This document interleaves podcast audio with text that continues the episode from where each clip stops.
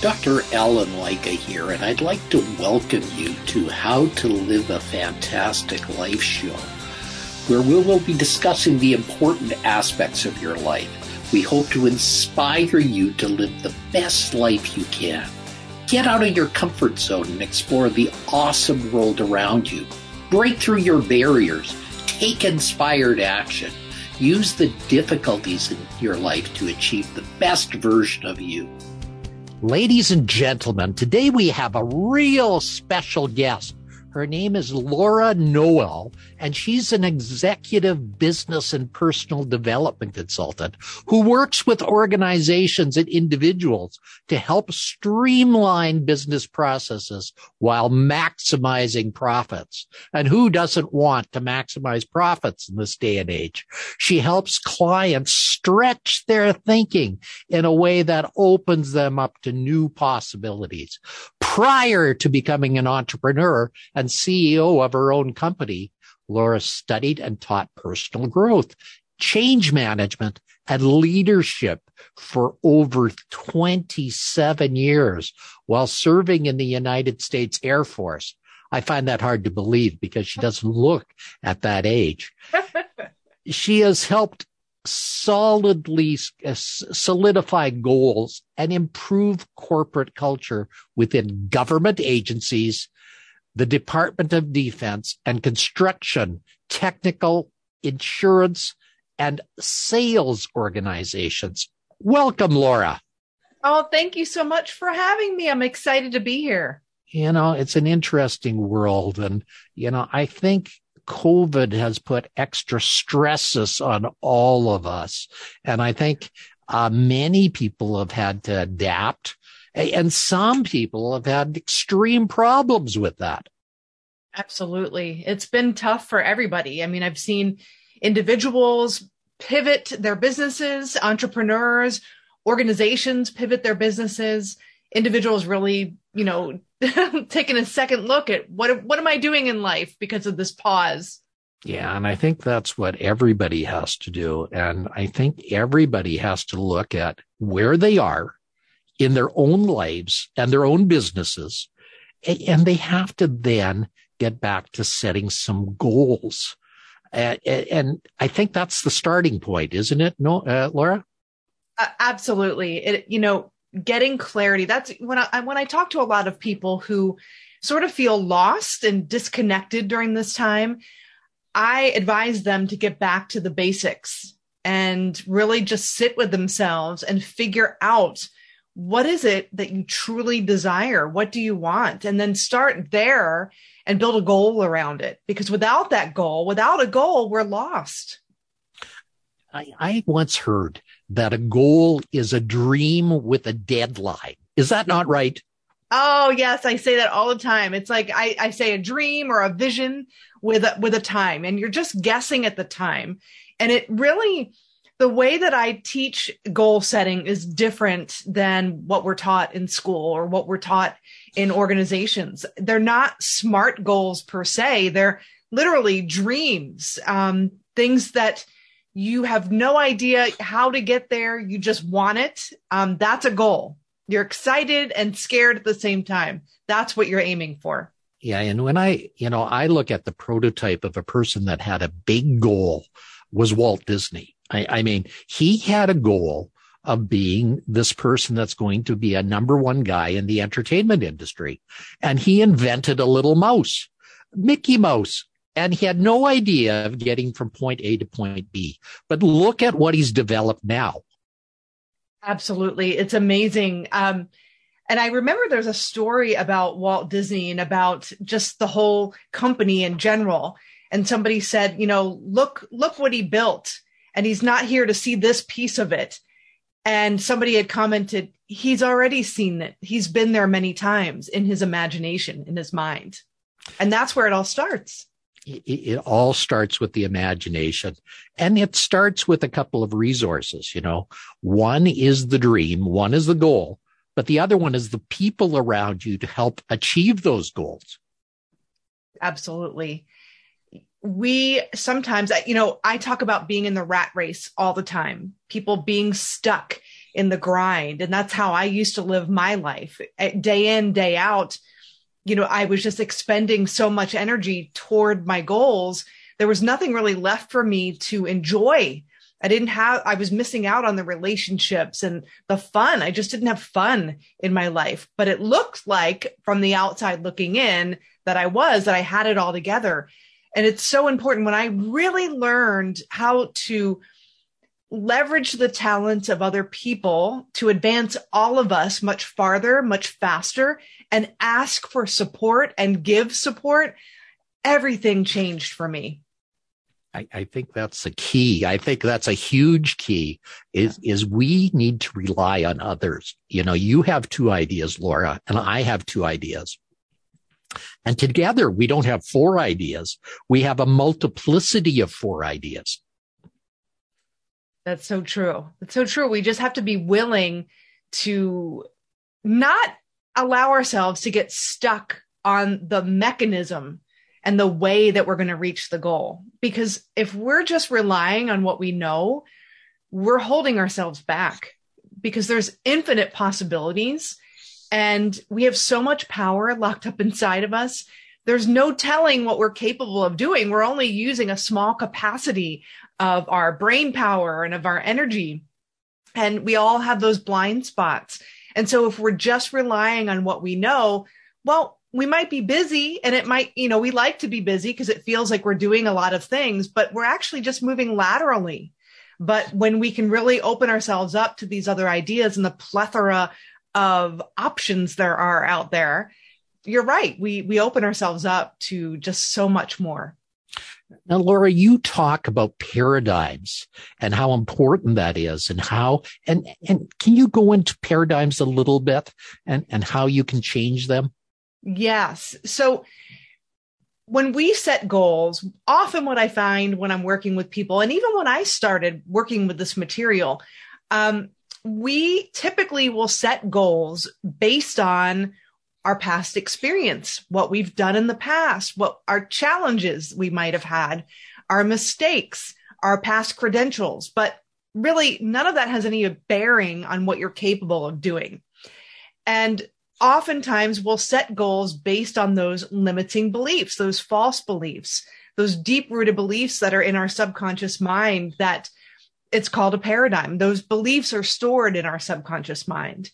And our paradigms and our beliefs are actually beliefs that have been passed down from generation to generation. So if you think about some of the things that you might do or say, Uh, that your ancestors did or said. And if you kind of just took a pause and questioned it, I mean, there's been so many times where I'm like, ah, I opened my mouth and my mother came out. Where did that come from? I don't even believe that. So if we really examined some of the things that we did or said and asked ourselves, do I believe that? Why am I doing that? We would realize a lot of these beliefs didn't even originate with us.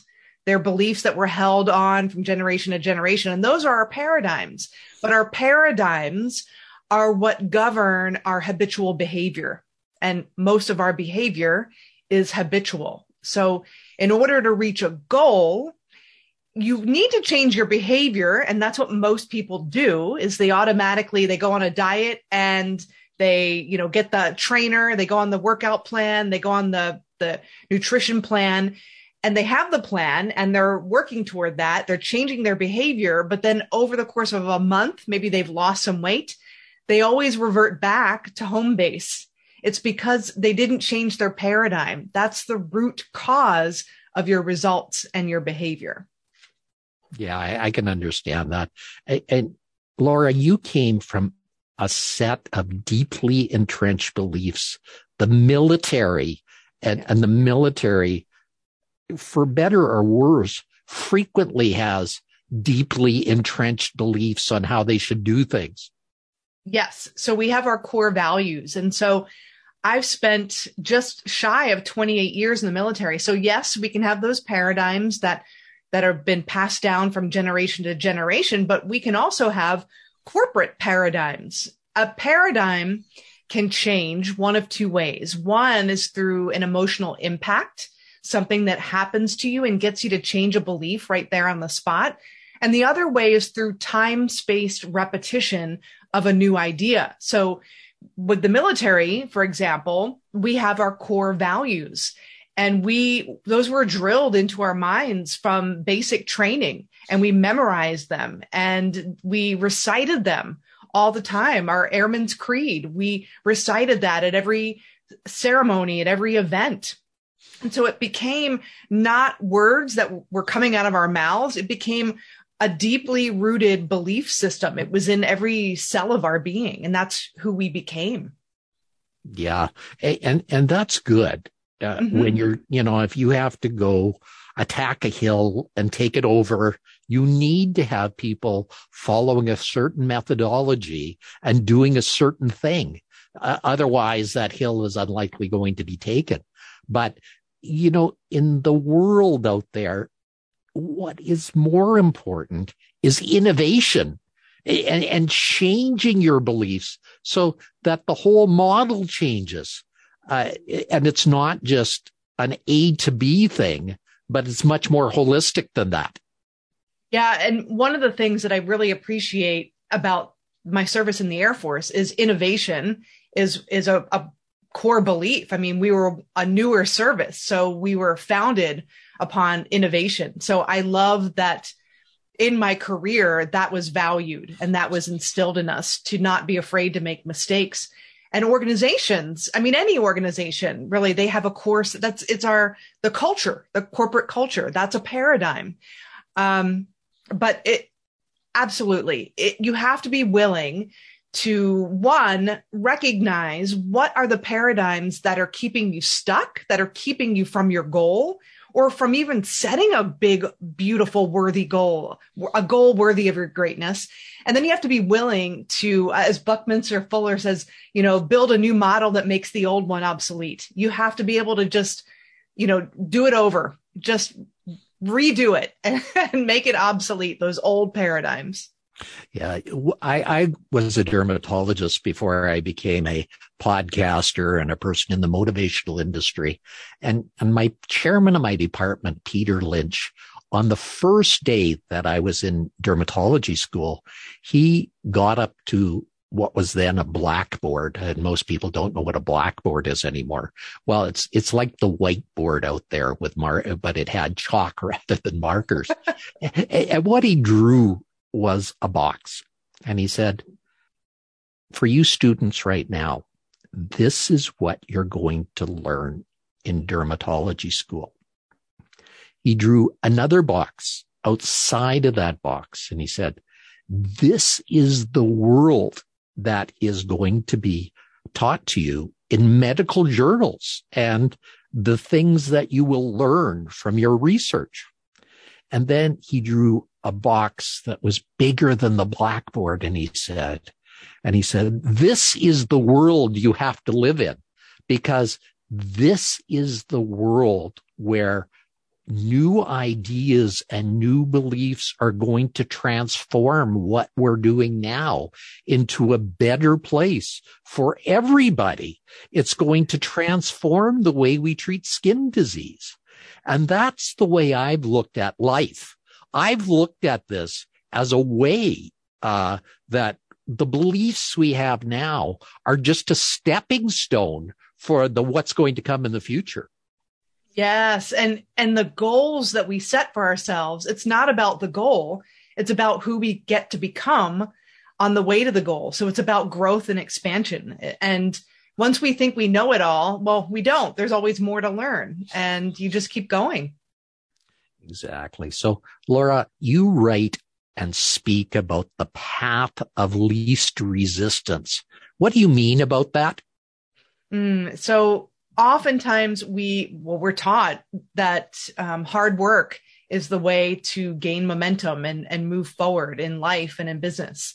We're taught to value that over anything else. But I would argue that the path of least resistance gets you much farther, faster.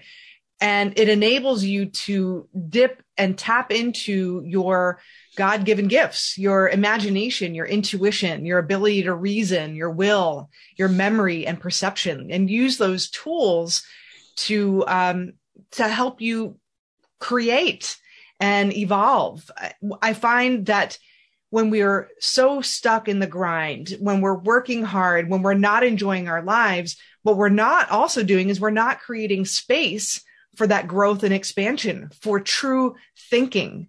I love, my mentor always says, mental activity does not constitute thinking. So being pushed in different directions and being pushed around by competing demands, that that's not thinking, but we fool ourselves into thinking that's progress. And that's just lateral movement. So the path of least resistance is learning how to quiet the noise, tap into these God-given gifts so that you know what opportunities to leverage and when to help you gain the most momentum. Yeah. I love the story of Tom Monaghan and Domino's Pizza as an idea, where Tom Monaghan uh, was a guy who bought a little pizza place uh, just outside of Detroit way back uh, in the sixties. And he paid about six hundred dollars for it. Within a couple of months, he bought three of these places, and his brother decided it wasn't for him. He wanted to be a postman rather than a guy that worked in the pizza industry. So uh, Tom Monaghan gave him the Volkswagen Beetle that they used to deliver pizzas, and his brother went off on his way. You know, Tom kept on building and building and building. And the thing that changed his pizza place into the, one of the dominant pizza places was a little saying that was there in thirty minutes or less, or your money refunded. Okay. That was the one thing that made him a dominant pizza place. It didn't say anything about tomatoes grown on the left side of uh, Vesuvius Mountain under the full moon. It didn't say anything even about good pizza. It just said there in thirty minutes or less, or your money cheerfully refunded. That was an idea that came from inspiration, right? If, and if he was stuck in the grind and just, re, you know, reacting to all of these things around him, that, I mean, that, that idea was brilliant. Yeah. And you look at how many pizza places there are now. Oh my right. God. There are so many pizza places that yeah. it is unreal, but right. Domino's still is one of the top pizza places in the world. And when Tom Monaghan sold it, he sold it for over a billion dollars for an investment of six hundred dollars. Incredible. Incredible. And you don't get that from working in the industry. You have to work outside the industry, and you have to let your brain be plastic. You know, these drive-through windows that we go through uh, to get things at drive-through restaurants. That was invented by the banking system, and the drive-through restaurants adapted it for their own good. Mm-hmm. Yeah, there's so many stories out there of of businesses that just kind of reinvented themselves or reinvented the way a, an industry. I mean, just think of Netflix and Blockbuster. You know, that's another example. Amazon, Apple. There's so many companies out there who have Um, just shifted the balance in the way that we operate in life. Well, and I think of Blockbuster, how they had a dominant place in the movie industry, and they were offered to go online, but right. they said, thank you, no thanks. And, yep. and look what happened to Blockbuster. Yep. And that's, and that's a consequence of not thinking and letting external circumstance drive your decision-making. Yeah. And, and I think of the BlackBerry phone, which had a dominant place in the phone industry. And, and somebody said to them, why don't you put a camera on your phone?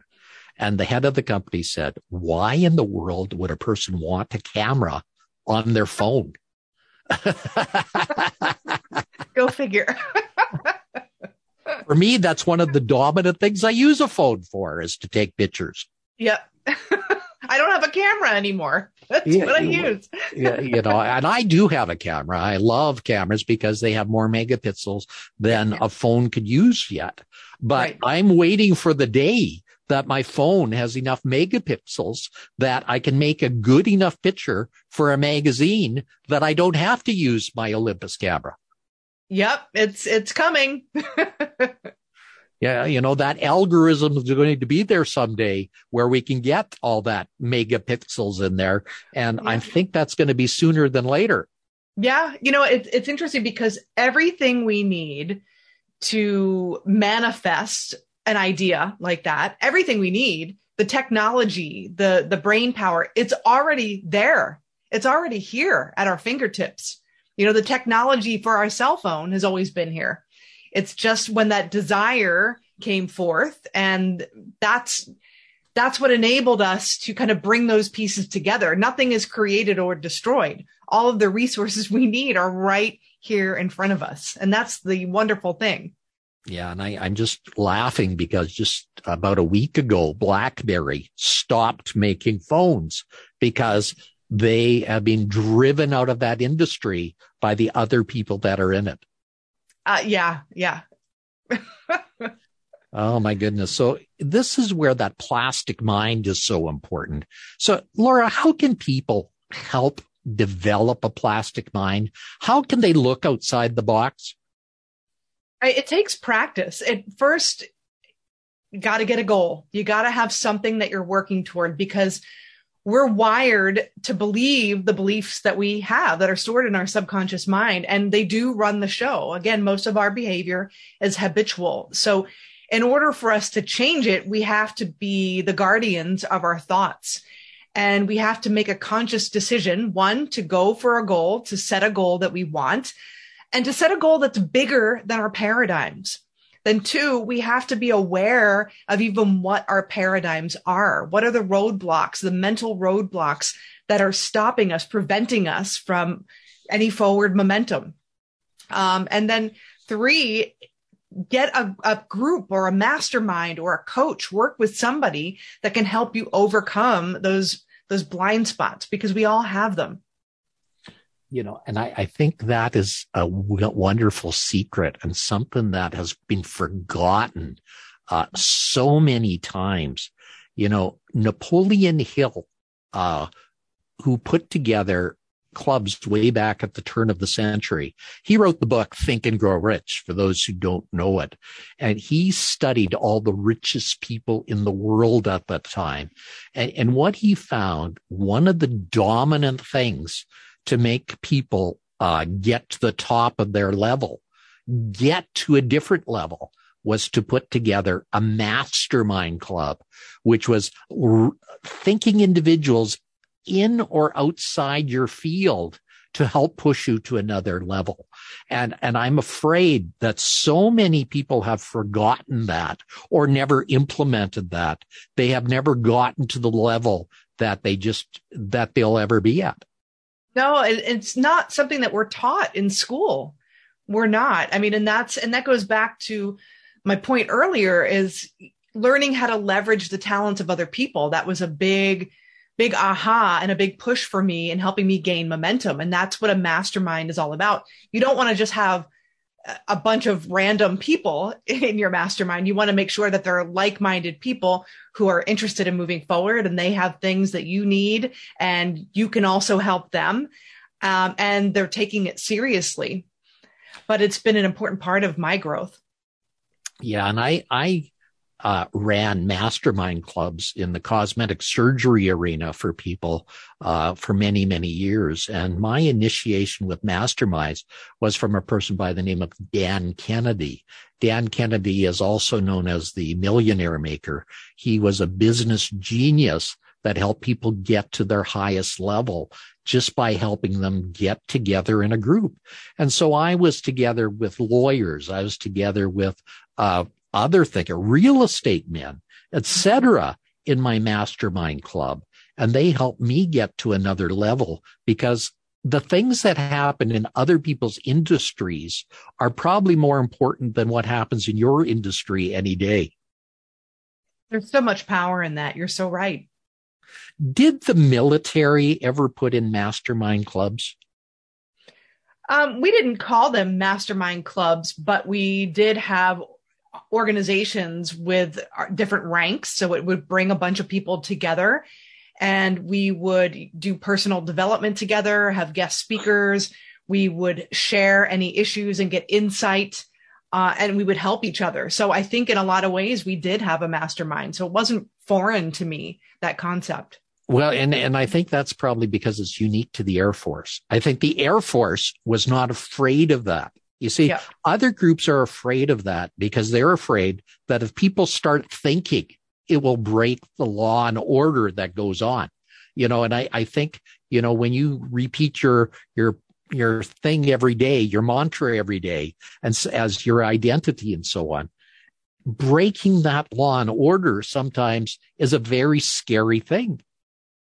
It, it is a, it's a frightening thing when you are leaving behind the person you thought you were to step into who you want to be.